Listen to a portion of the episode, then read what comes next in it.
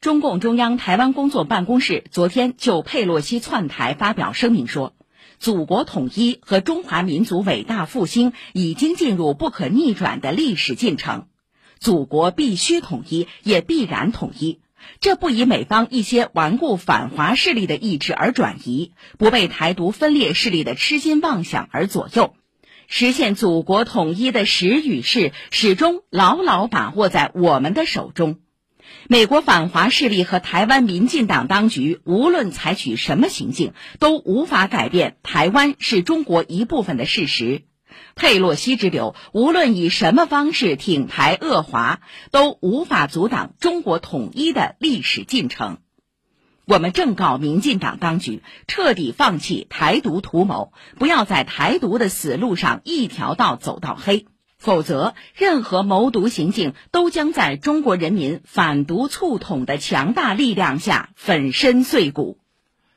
全国政协外事委员会昨天发布关于美国国会众议长佩洛西窜访中国台湾地区的声明，指出，中国必须统一，也必然统一，这是不可阻挡的历史大势。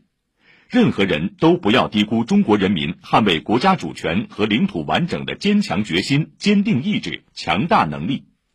任何逆历史潮流而动、企图拿台湾问题做文章、危害中国主权和领土完整的错误行径，注定不会得逞，必将自食其果。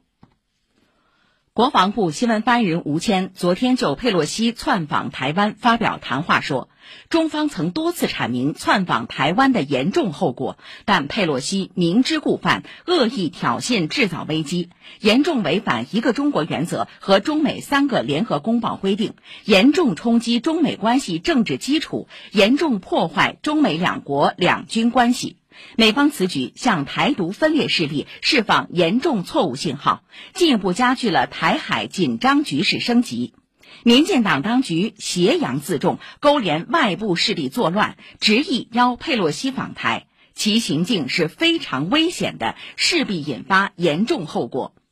中国人民解放军高度戒备，将展开一系列针对性军事行动予以反制，坚决捍卫国家主权和领土完整，坚决挫败外部势力干涉和台独分裂图谋。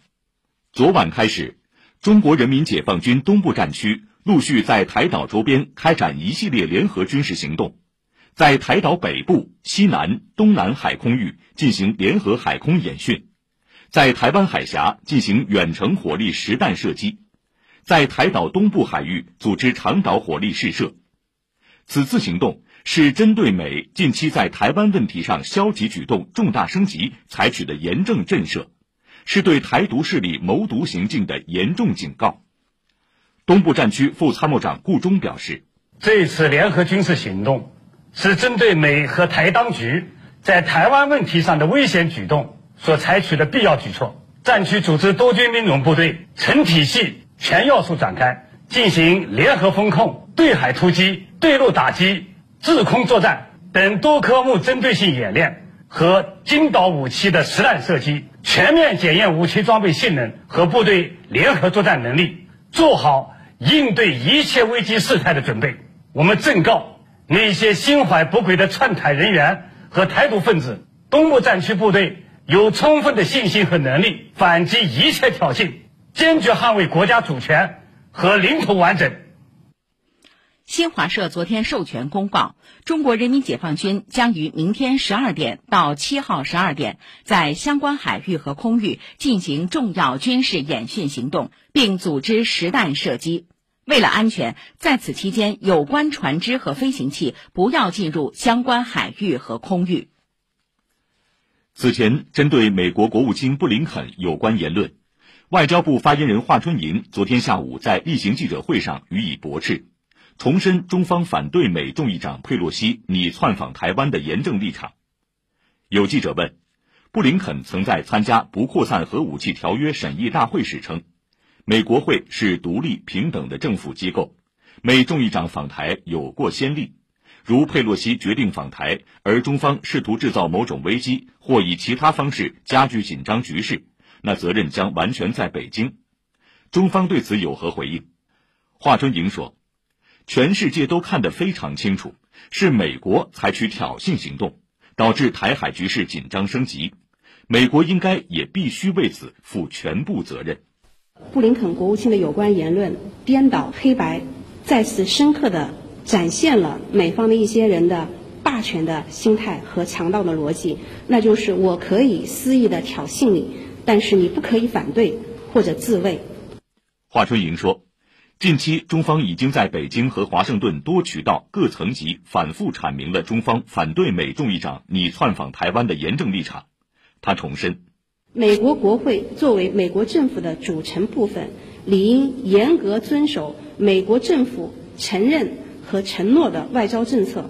美国众议长作为美国政府的三号人物，乘坐美国军机窜访台湾地区，绝不是什么非官方行为。第二，美方个别政客以往的错误行动不应该构成先例，更不能成为美方在台湾问题上。错上加错的借口。华春莹说，美方出于以台制华的战略支持和纵容，台独分裂势力在台湾问题上不断蓄意挑衅中国，步步紧逼中方的红线和底线。美台勾连挑衅在先，中方正当防卫在后。面对美方罔顾中方反复严正交涉、恣意妄为，中方采取任何反制措施都将是正当的和必要的。这也是任何一个独立主权国家应有的权利，更何况中国是一个拥有五千年历史和十四亿多人口的大国。对此，希望美方有十分清醒的认识。华春莹强调，如果美方一意孤行，由此造成的一切严重后果将由美方负责。